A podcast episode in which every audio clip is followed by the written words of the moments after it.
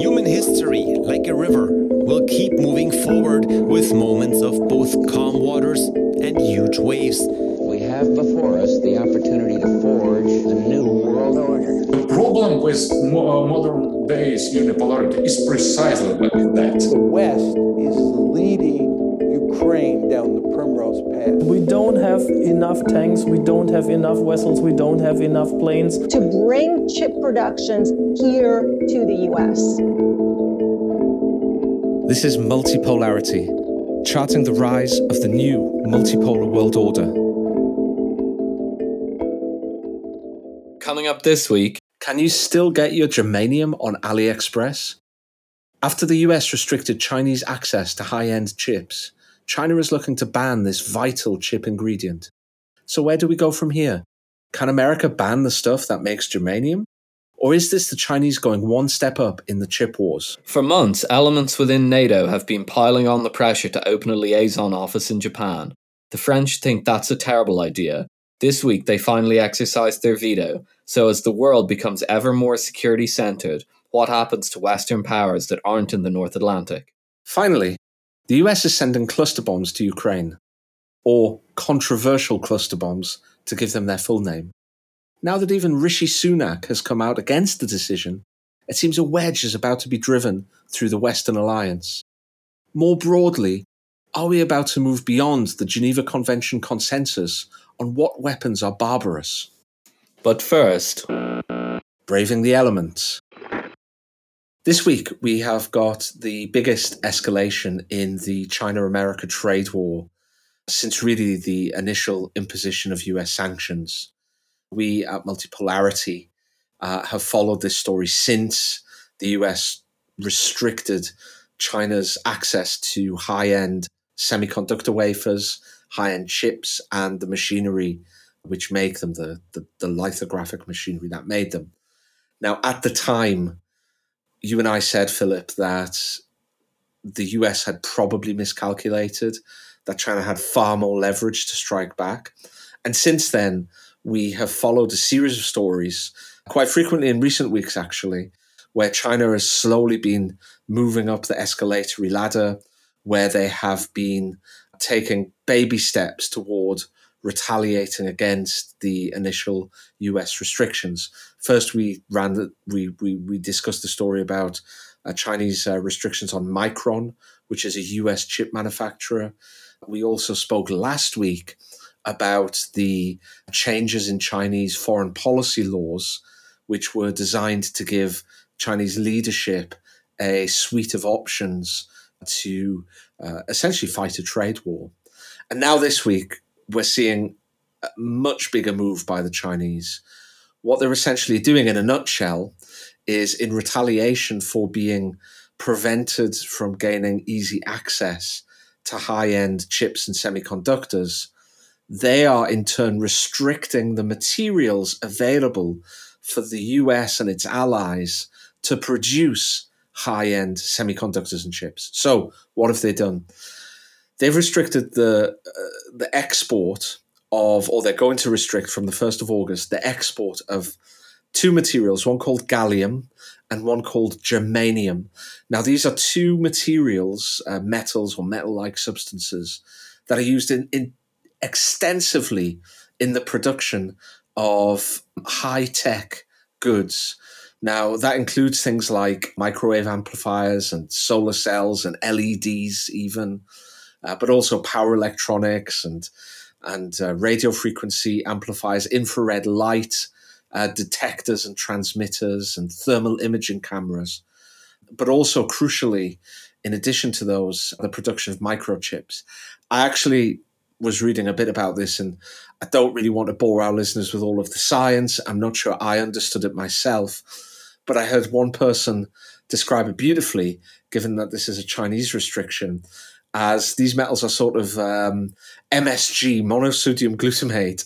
And in the same way that you can sprinkle it into a Chinese dish to make it taste more savory and delicious, you can also sprinkle these things like MSG into a range of a range of high tech products, including microchips and high tech devices and gadgets. So they're going to restrict this. This is going to have a significant effect, I would imagine, both on the supply of these essential and crucial uh, substances, uh, but also the, the overall cost, even if manufacturers of these um, uh, of, of, these products actually have enough gallium and germanium uh, to still produce, the price is going to go up. Our kind of overarching view ever since this um, trade war started to get going, if that's what it is, maybe it's not quite a trade war yet, but it's a prelude to a trade war, um, which may or may not happen. I think our kind of basic take was um, the US is miscalculating because China owns the manufacturing base um, to a very large extent. And so the United States is much, much more dependent on China than China is on the United States. And if you study both economies, this becomes obvious very quickly. I would have thought it was well known up until the Americans started this stuff, which uh, uh, you know isn't particularly wise from my point of view. I think germanium and gallium uh, highlight this really nicely. I'll just say, out of interest, it's quite ironic the names of the two elements. Obviously, germanium's Germany and gallium is Gaul, it's France. So the fact that they're now made in in China is kind of amusing. Basically, these are I wouldn't say byproducts but they're certainly involved in the production of much larger scale industrial goods. So China uh, accounts for 60% of uh, germanium supplies in the world. You can get it either from coal, which is about 25% of what China are producing, and from um, zinc production, which is about 75% the zinc production, for a variety of reasons, is the preferable way of doing this, apparently. The gallium, uh, China accounts for about 80% of the gallium, is derivative of aluminium production or aluminum production for our American listeners. So this gives a really clear cut sense of why not to put too fine a point on it, why we were right. you can't just say, I'm going to set up a gallium factory or I'm going to set up a germanium factory. These are derivative industries of extremely large scale industry aluminium production, zinc production. Gallium and germanium aren't the only things. This is just the tip of a much broader iceberg the reason that China have, have chosen these two, well, on its face, economically and strategically, it's because, as you say, they hit the high tech industry. So it's like for like, it's eye for an eye. You come after our high tech stuff, we'll go after yours. Also, it hits, I think you alluded to it, it hits um, certain military productions. You need this for radar and infrared, night vision. I believe gallium is very important for night vision optics.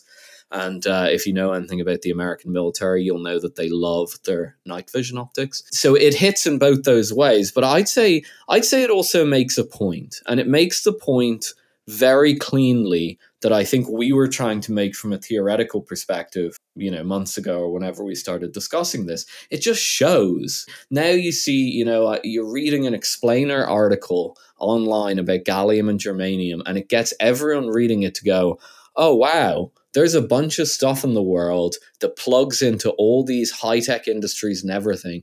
And it's derivative of this serious industrial base that we don't have.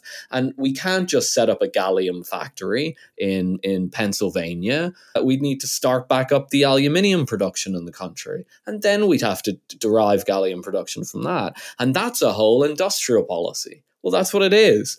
And ever since we've started talking about this, I've been trying to make the point that if, if America wants to wean itself off Chinese production, they're going to need a serious industrial policy. And it will mean stuff like aluminium production, domestic steel production, zinc production, because this isn't going to be the last. These are just, this is just them tugging at very specific hairs, the ones that are connected to military and high tech. But you can only imagine what what lower end manufacturing in the US requires. I, I, I wouldn't care to guess dyes, for example, basic plastics, these kind of things. I mean, it boggles the mind to even think about this stuff. Just to give some sense of how readily available this stuff is, I went on before the show. You can buy gallium and germanium on AliExpress right now.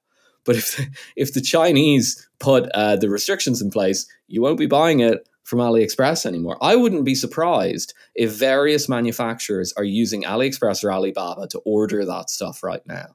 So this just shows how integrated. I can sit on my little phone here and I can tap in and I can buy 10 grams of, of gallium delivered to my door. Well, when that gets shut down, you're in a lot of trouble. Yeah, that's right. Since we started covering um, US attempts to uh, essentially you know hobble the Chinese economy in certain specific areas. Uh, you know, the US essentially said that they were going to try to prevent the Chinese from gaining uh, from developing beyond a certain degree uh, of you know technological um, uh, you know technological development essentially.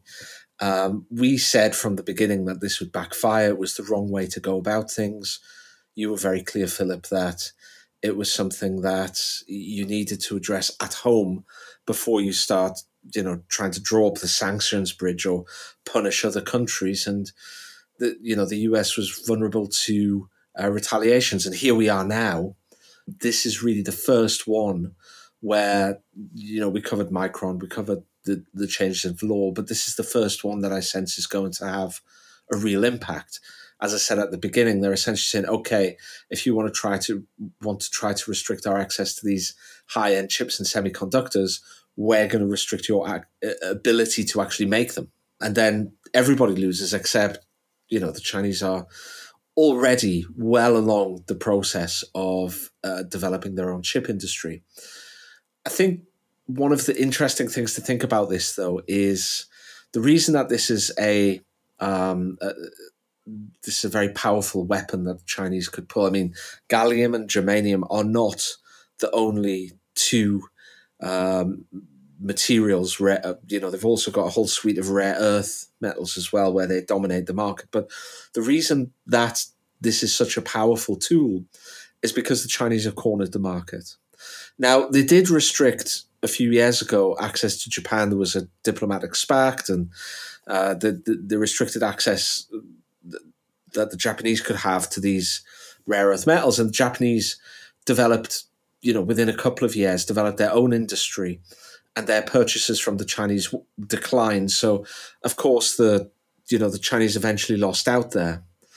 There are three things I would say about this. The first thing I would say is that Japan still does have a big industry. It has a big industrial policy, a very seriously and well considered industrial policy, and it has very serious, highly competent uh, bureaucrats and civil servants who think about this sort of thing and work on this sort of thing. I do not get that impression about Europe or the United States. Neither of these two kind of core regions of the West, if you like, are anywhere close to coming up with a serious industrial policy uh, to help them cope with a multipolar world in which the US and China are increasingly at each other's throats and trying to throw punches to damage each other. So that's the first thing I would say. Even if they do manage to develop this industry, they might re- rely, for instance, more on aluminium recycling. I'll get to that in a moment. It's going to put the price up. The reason why the Chinese dominate the market with like, you know, 98% of the production and sale of these gallium and and germanium. And, and the reason they corner the market is they're just cheaper than everyone else. These things are commodities, essentially, quite rare commodities. It's not like Brent crude or timber or something like that. It's, it, it's much rarer, but it's still a commodity. And the reason they dominate the market is it's so much cheaper. So even if the US and, say, Europe or, or, or other places in the world manage to cobble together an industry that that that covers the needs that are currently covered by the Chinese, it's still going to be more expensive than it would have been for the Chinese. This means two things. First of all, it's inflationary. So things like microchips and semiconductor wafers and you know night vision optics are just going to be more expensive. But it also gives the Chinese then a competitive advantage with their high tech industry. So it has that effect. Now, I was also doing a bit of research about this, and I read something in um, the Argus, which is a, a kind of an industry uh, paper for commodities. And there was an instance just a couple of years ago, actually, where the um, the gallium price surged because of supply disruptions from China. Now, this was based on two things. First of all, supply chain dislocations caused by COVID. But secondly, the original sanctions that were placed, I believe, by Trump on Chinese imports of non ferrous metals, which of course covered gallium. At the time, US companies were well aware that these sanctions were going, or tariffs were going to be imposed. So they stockpiled, they bought loads of gallium and they stockpiled. But the price still went up, it surged from $235 per kilo or gram right up to almost 400 so you know you're talking about a 80% increase in price just like that. Now that was just because of some supply disruptions and a fairly small tariff on the on the price. What's going to happen when the chinese say no no that's it. It's gone. You know we, are we're not selling to you there might be ways around that through third parties but i assume the, it seems the way that the Chinese are going to do this is they're going to license sales of gallium. You know, anybody who wants to sell it or anyone who wants to sell germanium, they're going to have to release receive a license from the Chinese Ministry of Trade. So if they see suddenly, I don't know, the Philippines buying 50 times more gallium than they were two months ago, then they're going to realize that that's a, a, kind of a cutout to get it to the US or to get it to Taiwan or to get it to Korea or Japan. Now, I don't know if it's going to be as bad as this, but theoretically it could be. Even if they manage to develop their own industry, that's going to take time measured in years, not weeks or months. And even if they do, it's going to be more expensive. So this could be actually quite serious to, you know, it, it could really dent the viability of, of a whole range of industries in the US. Yeah, it certainly feels that way. I mean, I guess it's worth commenting on the background, the, the kind of background noise surrounding this that um, Janet Yellen, Treasury Secretary, is over in Beijing, uh, I believe, at the time of recording. And she's kind of trying to make nice with the Chinese, um, but it's a bit of a sorry show, really. I mean, she went over and basically was talking to them about investment uh, targeting, I, I, think, basically. And she was saying, look, don't worry, it'll be laser focused on extremely defined interests of national security.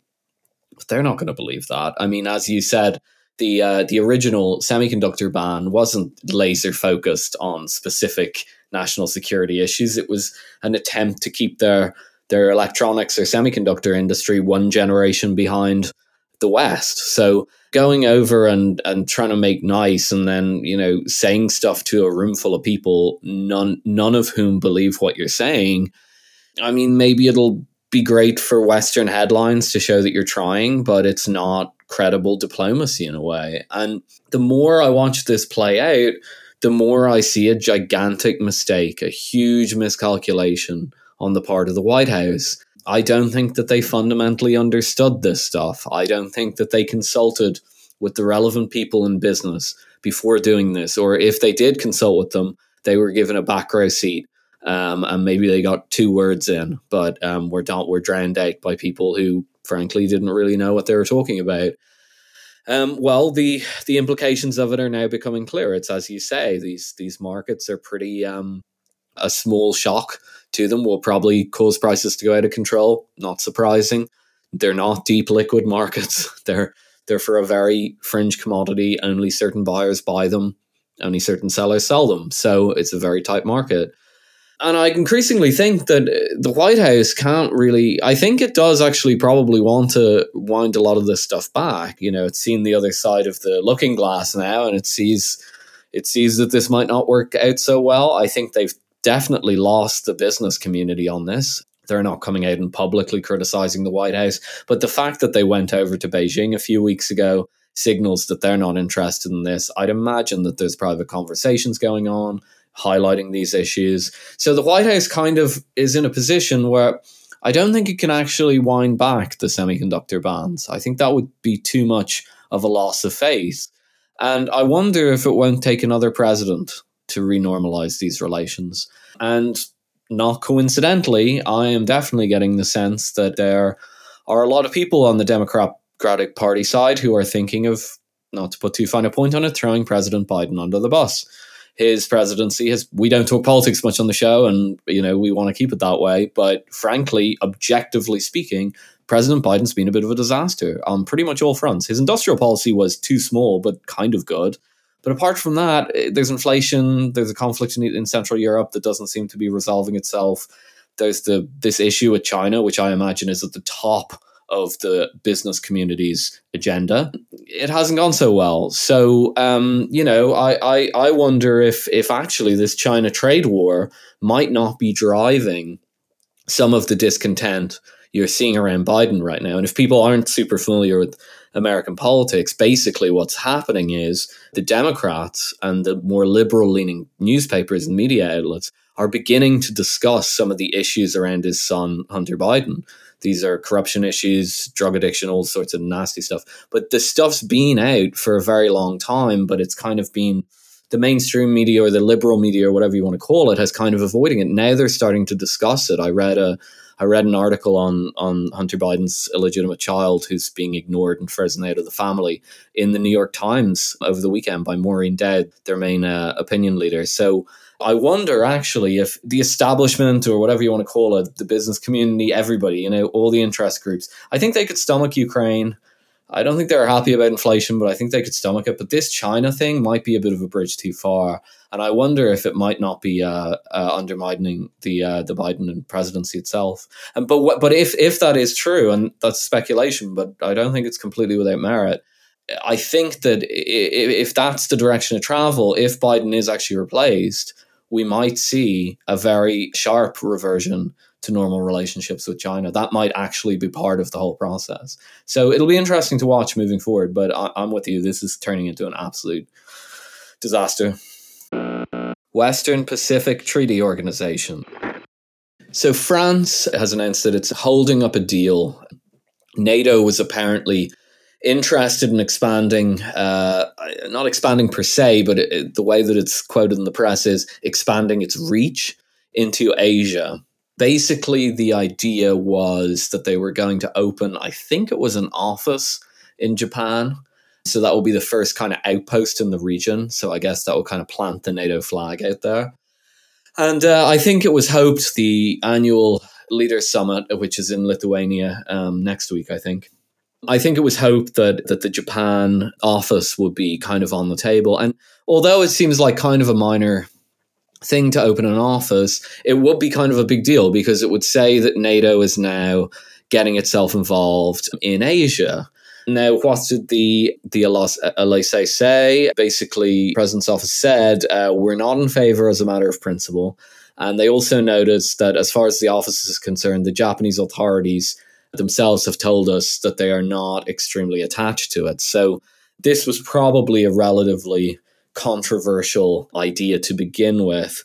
I mean, it's pretty absurd if you think about it. NATO stands for North Atlantic Treaty Organization. Obviously, Japan is not in the North Atlantic, so that might throw a few uh, sticks in the spokes, as it were. But it also kind of signals, I think, that the Europeans don't really want to.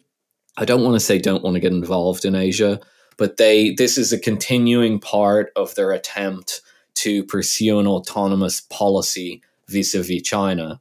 And uh, given what we've just talked about with the uh, issues around these uh, elements um, and their potential destructive power some Chinese sanctions might have on American industry, I think that the Europeans are becoming increasingly vindicated by this position.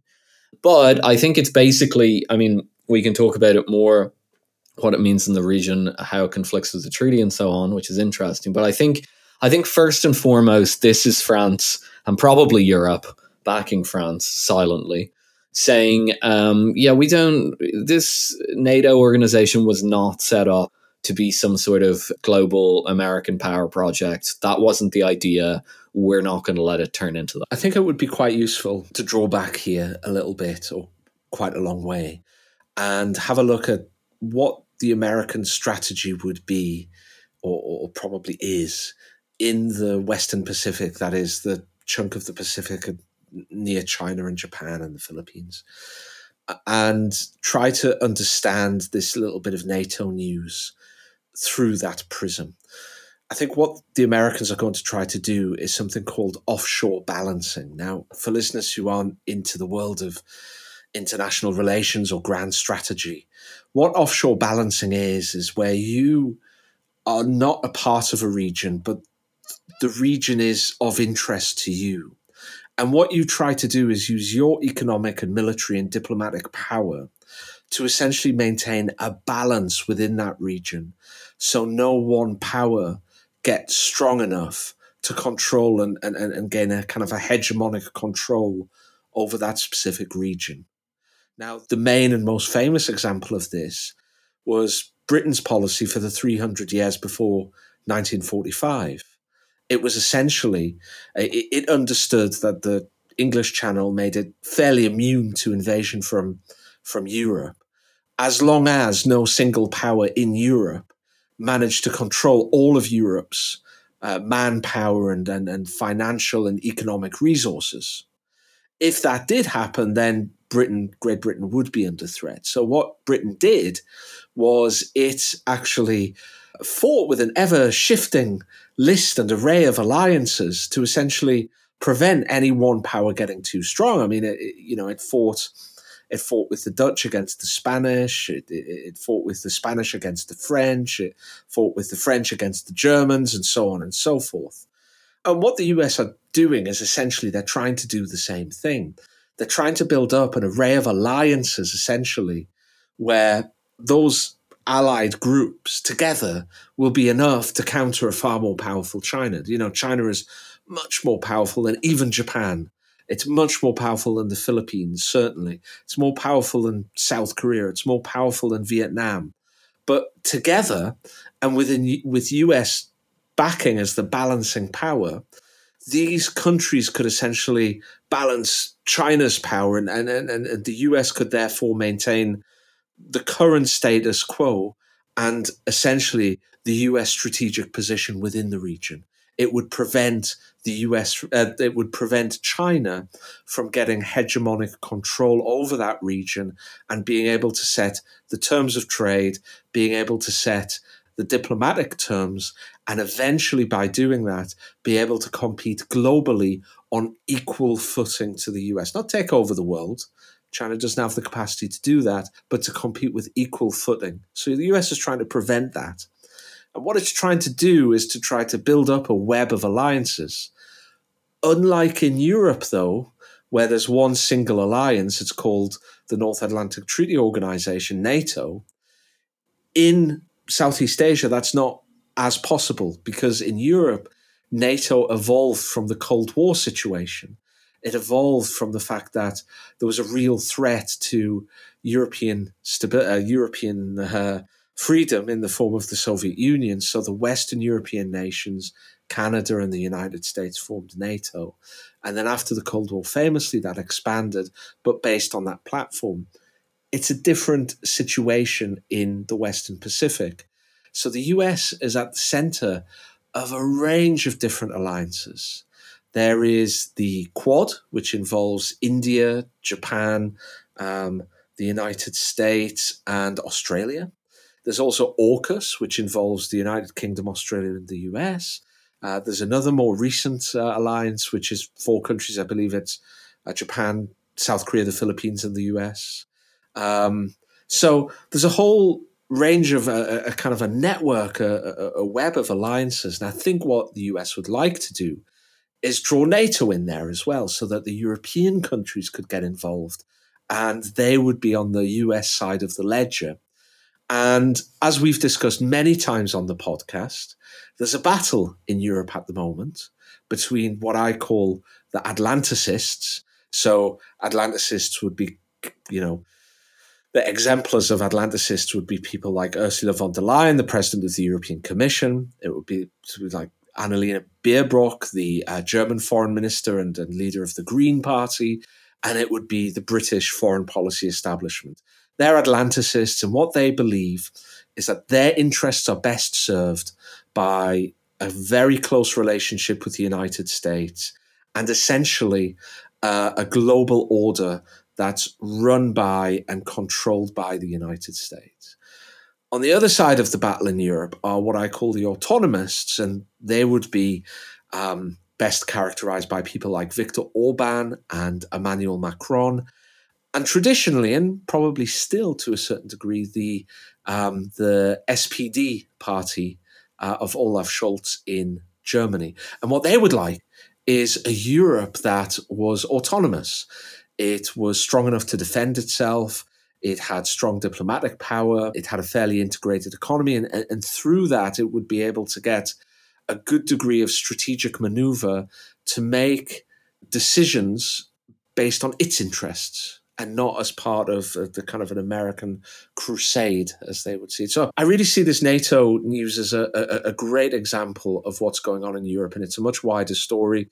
It's one we've covered, and I think essentially Macron is using his veto uh, as a member of NATO to land a punch for the autonomists, essentially. I think it's worth stepping back here a little bit and just discussing the nature of the NATO treaty. People may not be super familiar with it but it's actually very, very specific on these questions. The NATO treaty is a very specific defense treaty. So I, will just kind of read two parts of two sections of it just to give some sense. In Article 5, it states that the parties agree that an armed attack against one or more of them in Europe or North America shall be considered an attack against them all, and consequently, they agree that blah, blah, blah they all attack, right? Note specifically in Europe or North America, the treaty lays this out extremely clearly. Article 6 is even more specific on this. It says, for the purpose of Article 5, an armed attack on one or more of the parties is deemed to include an armed attack on the territory of any of the parties in Europe or North America, on the Algerian departments of France, on the occupation forces of any party in Europe, on the islands under the jurisdiction of any party in the North Atlantic area north of the Tropic of Cancer, or on the vessels or aircraft in this area of any of the parties. Okay, I'm not reading that out to be extremely boring. I'm just pointing out the NATO treaty is extremely specific to the extent that it discusses the now defunct Algerian departments of France what's happening with all this kind of melange that we're getting after the war in Ukraine, all this kind of smoke being thrown up and everyone not really knowing what the world's going to look like after it, is the potential to discredit key organizations. Look, there's been a lot of discussion about whether NATO has run out of juice or not. Obviously, President Donald Trump was very hostile to NATO, even suggested that it should be wound down. Those voices have been knocking around for a number of years, actually. When the war in Ukraine started, a lot of people who are supportive of NATO thought that it had given NATO a shot in the arm. Uh, they thought that basically this this war uh, on the outskirts of Europe had shown that NATO was still a live actor. Now others said that NATO was partly responsible for the war. Blah blah blah. So complicated discussion, but actually, I think much more fundamental than any of that is what happens with this with these new relationships, this this multipolar world that's emerging effectively, and the new relationships that come out of it.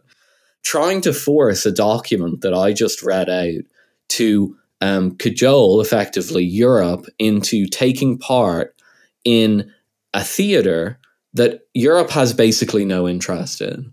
Europe has inter- has a lot of interest in trading with China because China is the most rapidly growing largest country in the world, and it will become an increasing share of European trade as time moves on. Europe has a lot of interest there. Europe doesn't have any defensive strategic interests in that area of the world. And the US, it seems to be, or not just the US, but the kind of Atlanticist within the entire West seem to not understand that there are fundamental interests at stake here. They seem to they seem to think that um, because you're kind of friends with somebody and you've been friends with somebody for a while, that then you all just get on the same train, right?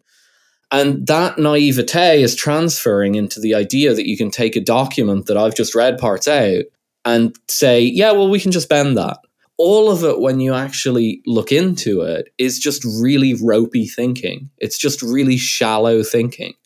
And I think the main concern here is if they keep trying, you know, if the if the NATO expansionists, if you want to call them that, often overlap with the Atlanticists, if they want to keep trying to to to reform these existing institutions to do something that they're not designed for, these institutions will just collapse. They'll lose their credibility and they'll collapse. Cluster F. The story behind this is that the White House announced that they were sending cluster munitions to Ukraine. Now, I don't think cluster munitions are going to change the state of the war there, but it was a very surprising move for people who are familiar with or even vaguely familiar with these things. Cluster munitions are very controversial. Um, I won't go into why. Perhaps we can discuss that more as we go on. But the fact of the matter is that they are controversial and they are banned in many countries. And so it was a very, very unusual move because obviously uh, America's position in the war, that is supplying the Ukrainian military and so on, hasn't been globally popular. It's only really been popular among its core allies in the West, broadly speaking. And a lot of these countries have banned cluster munitions. So it's very odd to watch a country uh, do such a controversial thing vis-a-vis its allies when you know the allies are the only game in town so that kind of gives the overview of what happened but then the response to it I think, uh, well, I think was predictable, but um, but it's kind of what's really of note here. So first of all, the human rights groups condemned it. They said that you know these were banned munitions in many countries, they were inhumane, and so on. Maybe we can talk about that later.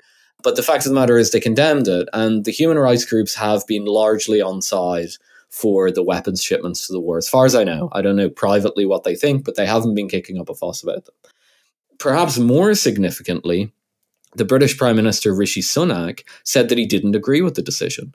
Now, that's not hugely surprising because the UK have banned cluster munitions, but the Prime Minister uh, of Britain is thought to be Biden's closest ally in this war. I mean, maybe some of the Central European countries would also qualify for that title, but certainly in the in in Western Europe, Britain is the core ally of Washington in this war, and it's it's it's stood by everything America does. But now even Rishi Sunak has come out and criticized an action of supplying weapons uh, to Ukraine by the American government. So it's a really surprising development. I was very surprised that Washington did this. Okay, let's first talk about cluster munitions and what they do. A cluster munition is essentially it can be a bomb, it can be a shell, it can be a missile. But instead of impacting on a certain point and exploding like a 155 millimeter artillery shell or cruise missile or a bomb, before it hits the target, it'll open and it will release a whole flurry, a, very large number of much smaller bomblets. These can be, you know, a little bigger than a hand grenade or a little bit bigger than that or even smaller than that, depending on uh, the type of munition used. Now, what happens is then you get a range of much smaller explosions over a broad area. And they are extremely good as anti-personnel weapons for that reason. I mean, imagine lobbing 150 hand grenades at a trench all at once, and you get a an idea of the the kind of damage they can do. They're also very good for uh, putting runways out of action. For example, you can, you know, land a cluster bomb along the length of a runway, and you've got, you know, 60 or 100 little mini explosions cratering the runway. And what you can also do with cluster munitions is you can make some of them false so that people have to take time, you know, removing or detonating what are actually not munitions at all. And you can put others on timers so that, you know, the initial ones go off and then, you know, secondary ones go off much later when people are probably coming to fix a runway or to pull away injured people or to reoccupy a trench or whatever. Uh, the problem with all of this is that because some of them are on timers and because of the nature of the weapon means that some of these bomblets don't actually explode. What you tend to find is that once the large number have been landed on a on a on a wharf, you know, in a war zone, you tend to find that they explode much much later, sometimes as many as years and decades later which has a, a, a, horrific effect on the civilian population in that area. I mean, it really does. And the munitions themselves also have horrific effects on the troops and the soldiers in that area as well. And, and, and for that reason, there was a campaign for many, many years to ban cluster munitions and have them brought into a system of, uh, uh, of restricted weapons. And ultimately, that was very successful. Many countries, including the United Kingdom, signed up to this and essentially, you know, outlawed the production or stockpiling or use of, of cluster munitions. The United States did not, and I personally understand why because they're very useful. Let me tell you, a lot of the weapons used in war are horrendous. You know, imagine dying if you're standing, you know, the length of a running track away from a 155 millimeter artillery round exploding and dying of fragmentation impacts. That is not pleasant. You know, war is hellish and it's a crime, and cluster munitions are another one of a, a, a very many bad ways to die in a war zone.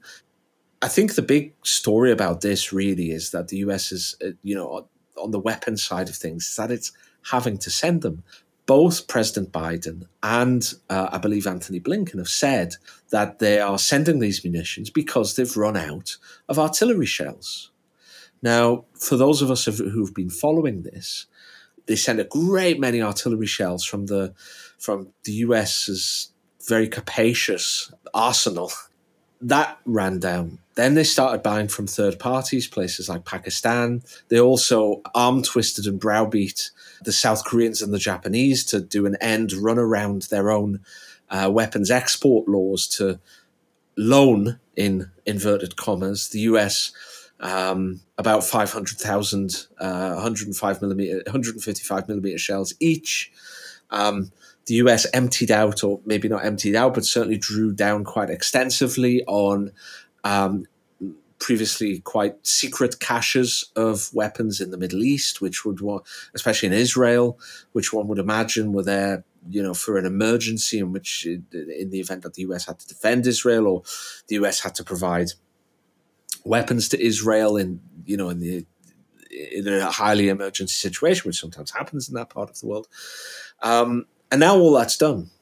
So, well, what's left? Well, in theory, the West has much greater manufacturing capacity and industrial capacity than Russia. We're always hearing about this in the news. But those of us who have followed this have said that, well, no, Russia is not a gas station with nukes as it's made out. Russia does actually have an industry. It's, it's, about more than hydrocarbons, and it, it still has a very significant weapons industry. And ultimately, it's simply, at this stage, outproducing the West. Of course, it was helped by the fact that the Soviets and probably Russians in general, because of their uniquely horrific experiences during the Second World War, maintained huge stockpiles of all kinds of weapons tanks, armored personnel carriers, infantry fighting vehicles, artillery tubes, and artillery shells. But they're also producing a lot of artillery shells. And at the moment, the US and Europe aren't. They cannot keep up with the expenditure of artillery shells in the Ukraine conflict at the moment. And so they're having to send cluster munitions. Cluster munitions are highly effective, they are very deadly, but they're not quite a direct replacement for 155 millimeter artillery shells. They do slightly different things. There's a crossover. The you know the Venn diagram of the two would you know would have a fair degree of overlap, and I'm sure there'll be more useful to the Ukrainians than nothing. But I think this is quite a kind of embarrassment, really, to the West that they, you know, they're being outgunned by, and uh, literally outgunned by an economy that they kind of derided for much of the last 10, 15 years. You know, Obama derided it, John McCain did, Biden did when he imposed sanctions. And, uh, you know, quite apart from the diplomatic issue, which we'll get onto in a minute, I'm sure, but from the industrial perspective, I think it's a, it should be at least a bit of an embarrassment. I think it's worth kind of taking a step back and thinking about how most people think about wars and conflict. So most people don't pay a great amount of attention to this, to, of attention to this. They they kind of partly follow it in the news and so on. But one thing that's been hammered home into people is that some weapons you're not supposed to use.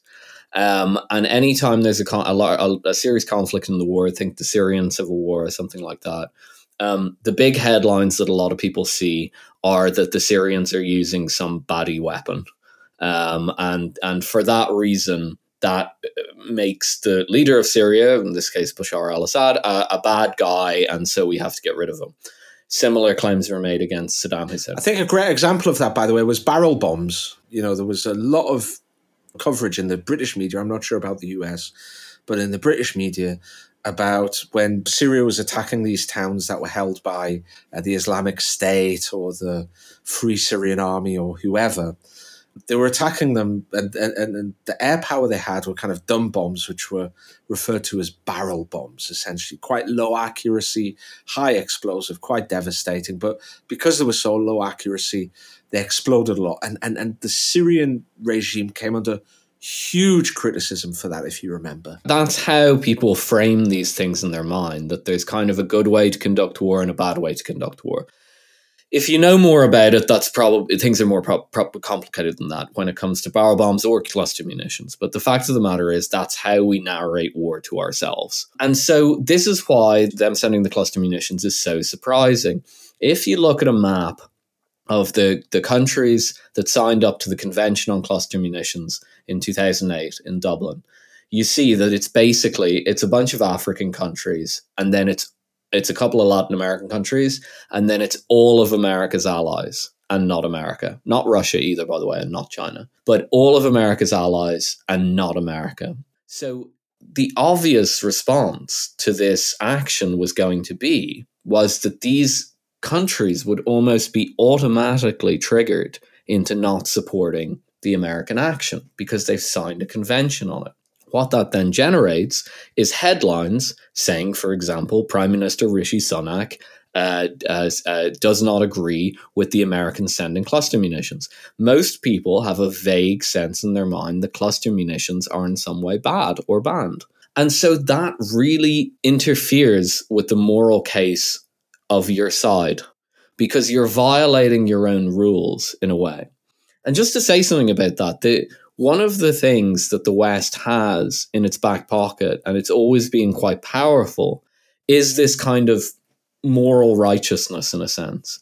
And sometimes it, it can be a little bit misleading and sometimes it can be genuine. But the, the, the idea that the West is the most civilized place and that we're ensuring that when we get engaged in conflicts or we're peripherally engaged in conflicts, that it's done in a civilized way whether it's true or not, sending these cluster munitions and the headlines that it's generated has seriously damaged that narrative.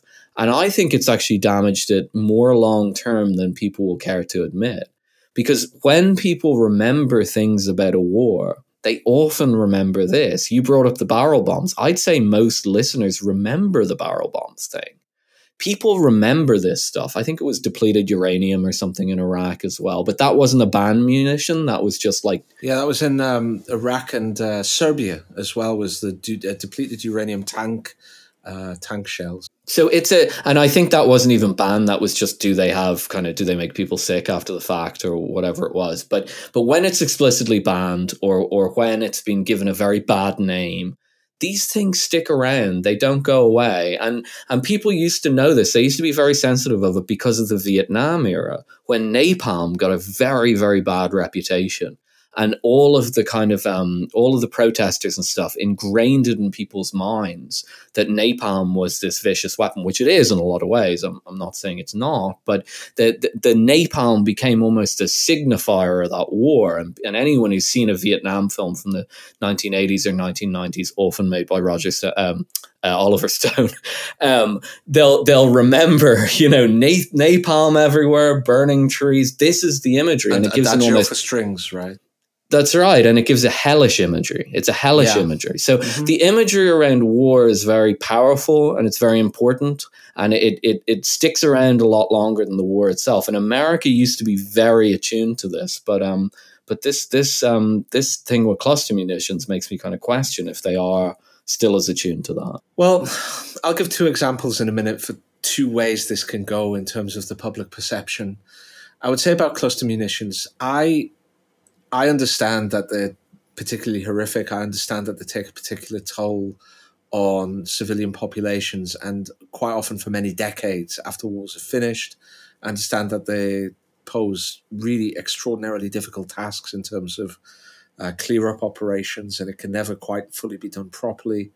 And it seems pro- possible that you know Ukrainians will be dying for many years hence uh, after the use of these weapons.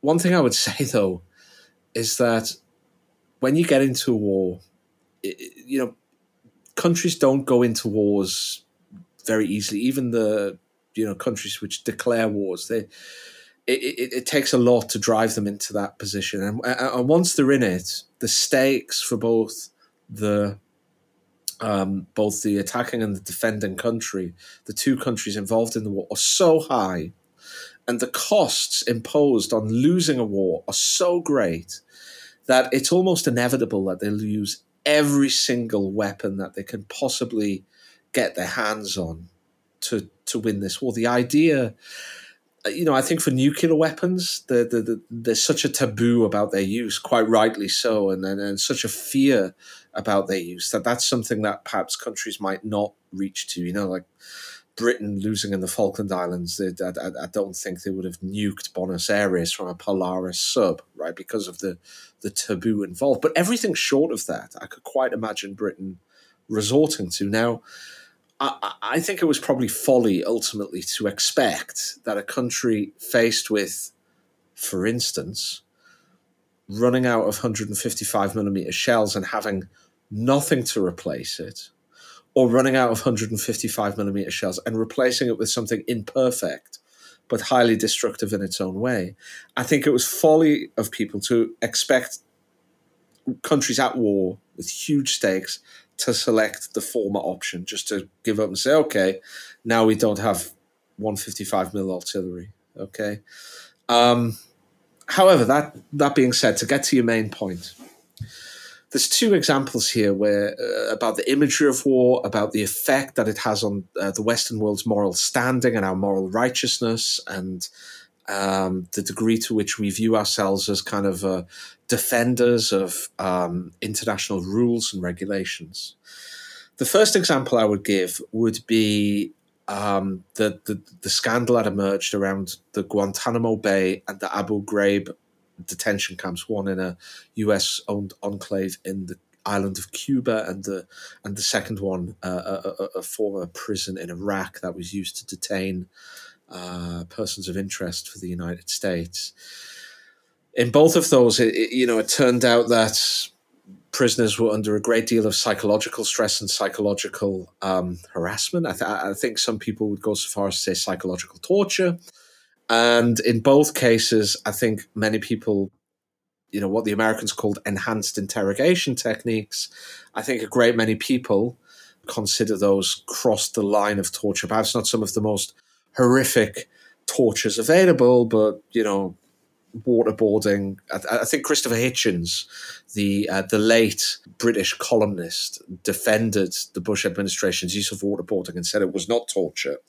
And then agreed to be subjected to water torturing and lasted 15 seconds before he decided it absolutely was torture. Those two revelations of, of Guantanamo and Abu Ghraib really damaged, really seriously damaged, perhaps fatally, the righteousness of the American cause in Iraq. And I think they were both crucial to the way the Iraq war has become incredibly unpopular and has very few people which are willing to defend it now. The other alter the, the, the, the other out thing I would say is though that the US after Iraq had been going on for some time and, and, and, and while it was still engaging in the war in terror, the US engaged in a, a mass campaign of assassination by drone of suspected Islamic terrorists in uh, in Iraq, in Yemen, in Syria, in uh, Afghanistan, and even in Pakistan as well.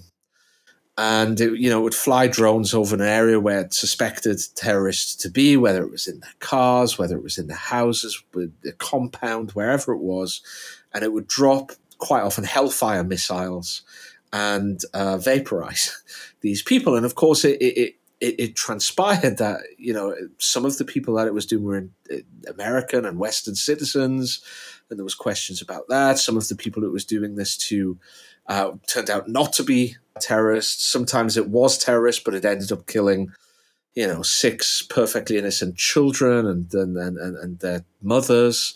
Uh, sometimes they just got it completely wrong. There was times when they, you know, they vaporized a wedding, for example. You know, people going to celebrate a young couple in love, getting married, and you know, scores, dozens of people there, and uh, they all end up getting killed or, or horrifically maimed.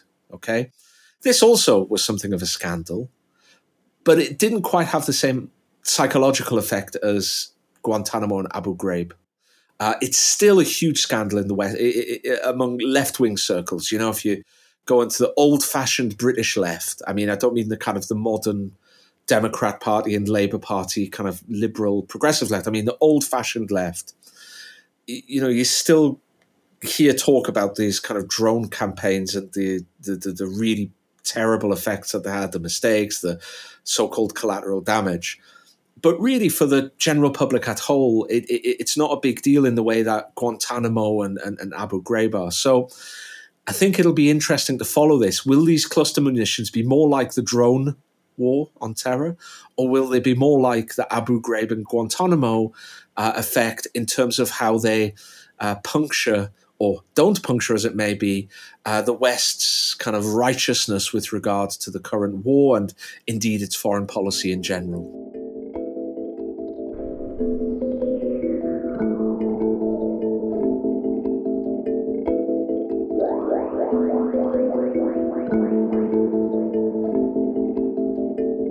We are fresh from a huge victory.